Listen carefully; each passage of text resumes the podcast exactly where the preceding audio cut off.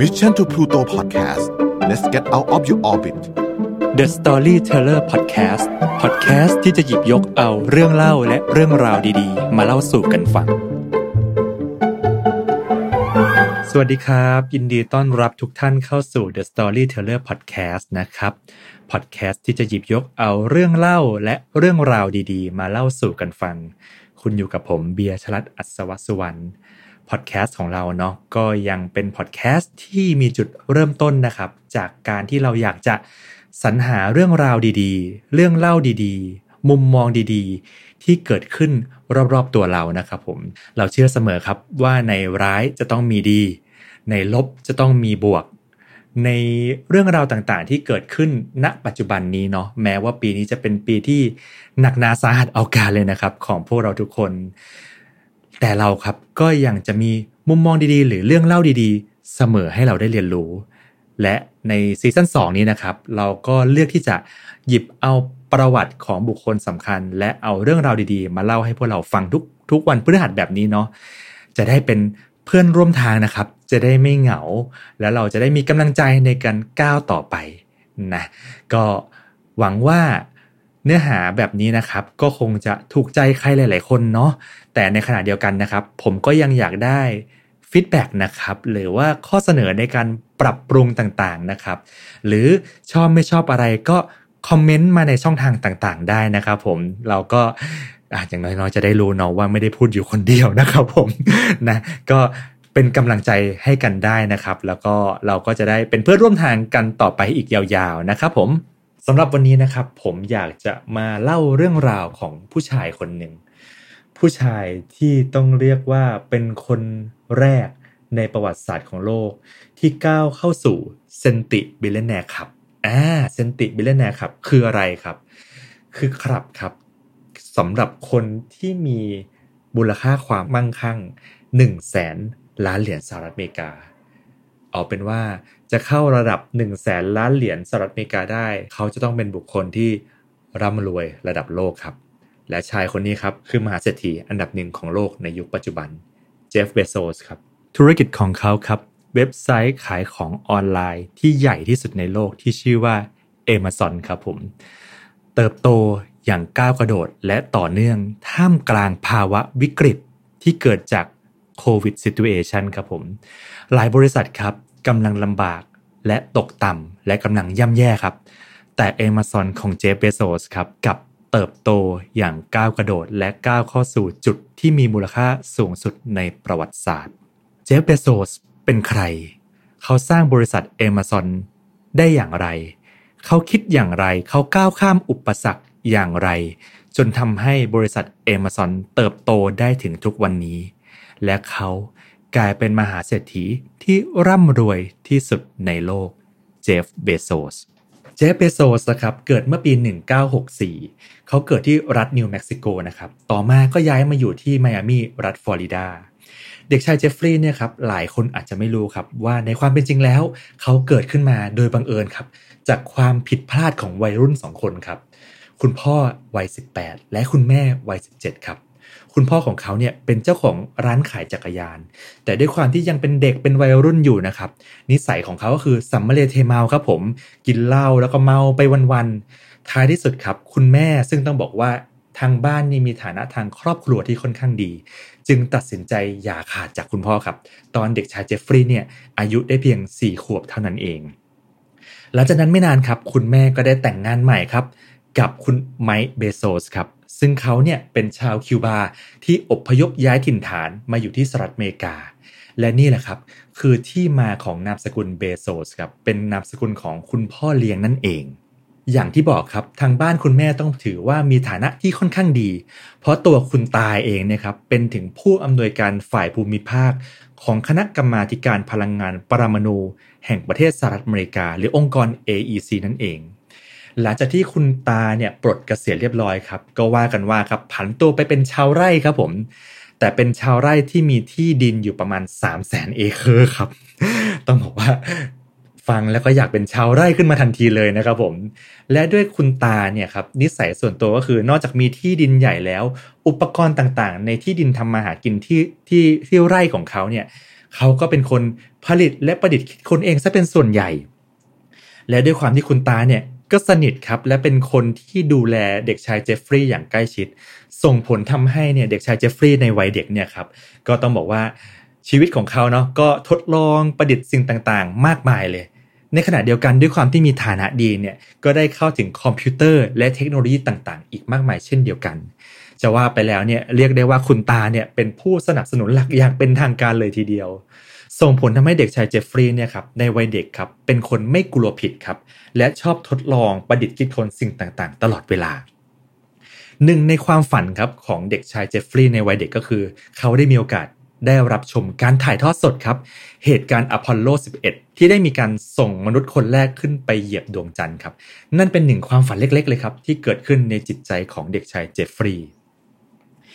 อีกอุปนิสัยหนึ่งครับ ที่จะขาดไปไม่ได้เลยของเด็กชายเจฟฟรีย์ก็คือ เป็นคนชอบอ่านหนังสือเป็นอย่างมากเลย โดยเฉพาะหนังสือชีวประวัติต่างๆ ยิ่งเป็นชีวประวัติของผู้ประกอบการแล้ว เด็กชายเจฟฟรีย์จะชอบอ่านเป็นอย่างมาก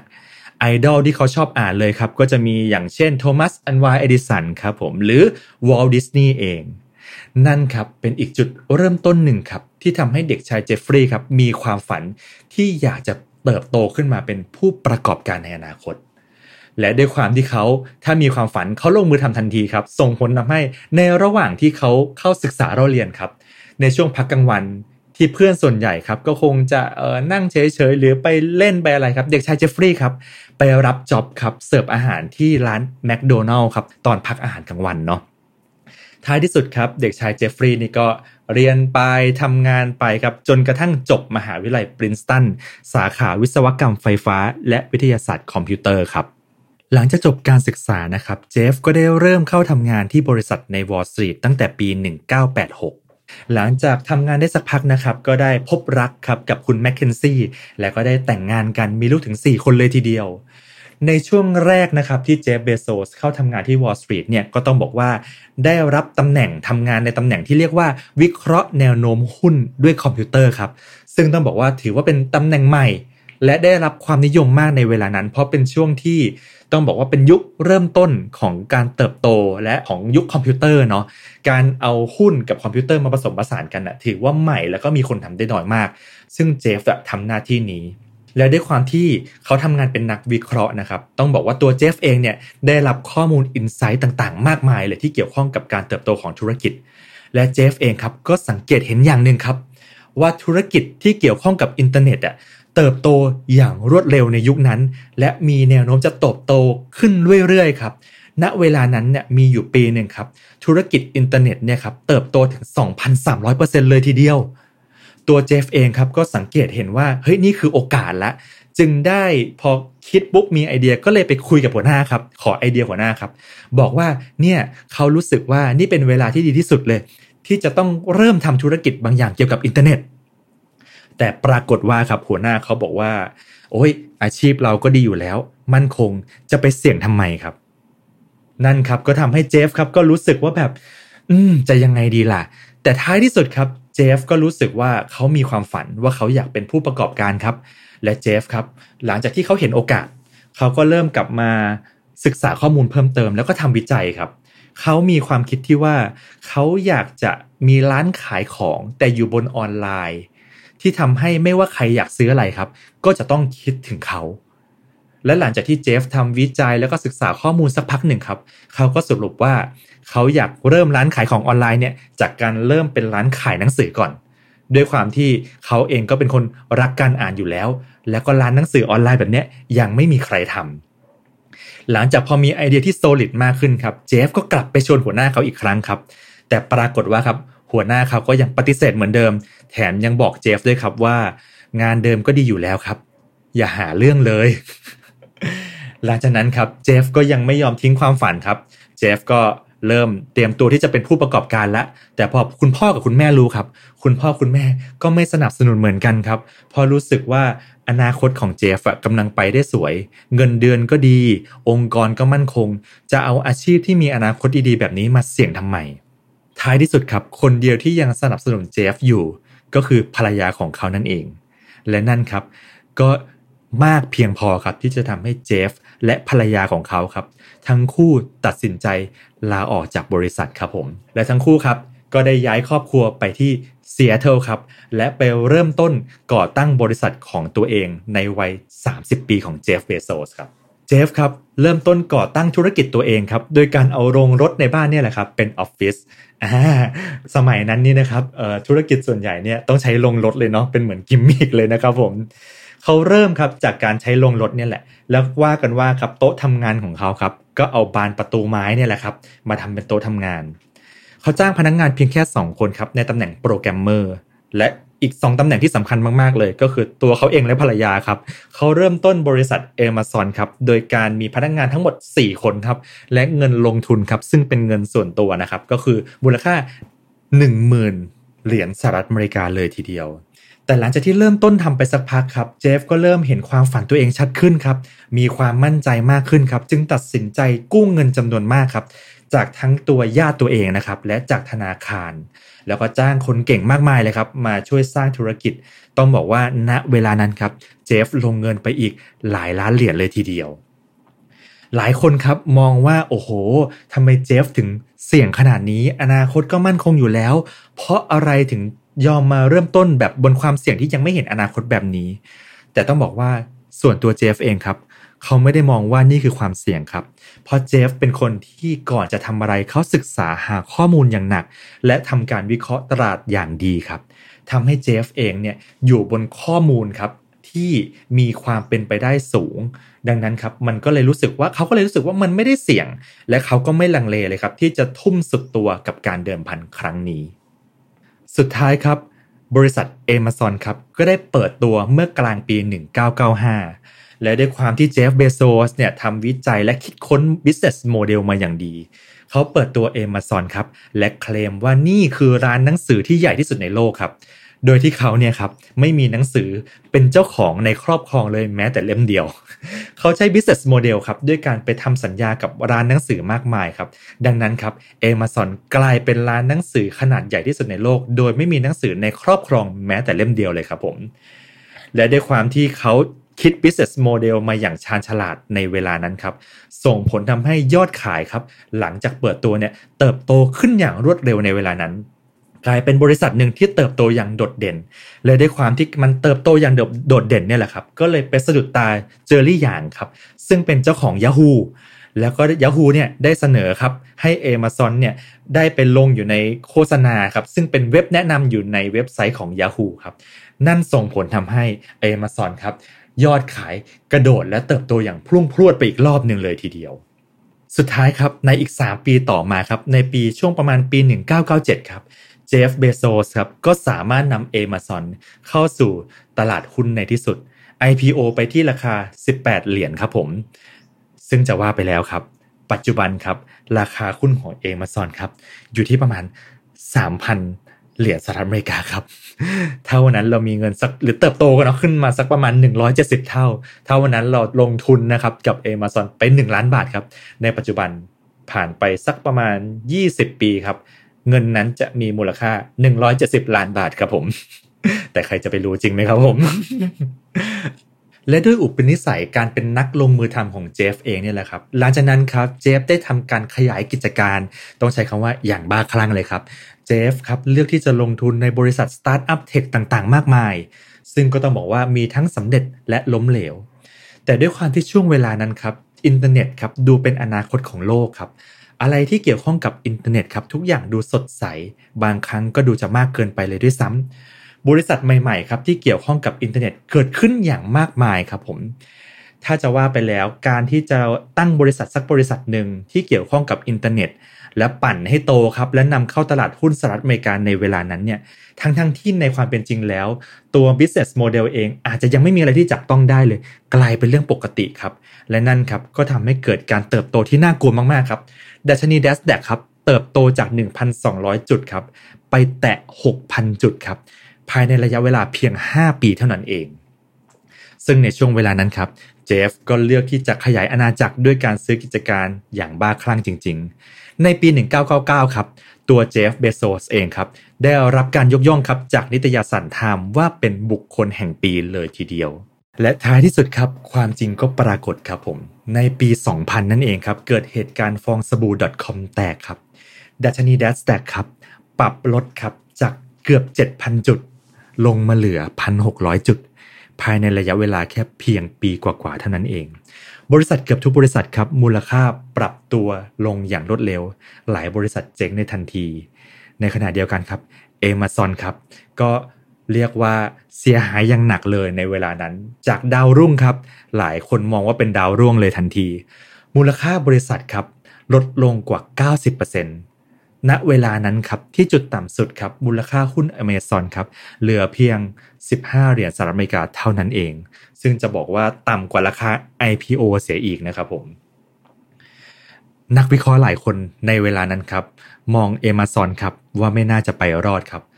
เพราะว่าอะไรรู้ไหมครับ เพราะว่าด้วย business model ของเจฟเบโซครับตั้งแต่เปิดบริษัทเอมาซอนมาครับเอมาซอนยังไม่สามารถทำกำไรเลย แม้แต่เดือนเดียว แม้แต่ไตรมาสเดียวเนาะซึ่งในเวลานั้นครับต้องบอกว่าผู้บริหารครับจับตัวเจฟเบโซสนะครับเข้าห้องเย็นเลยทีเดียวครับผม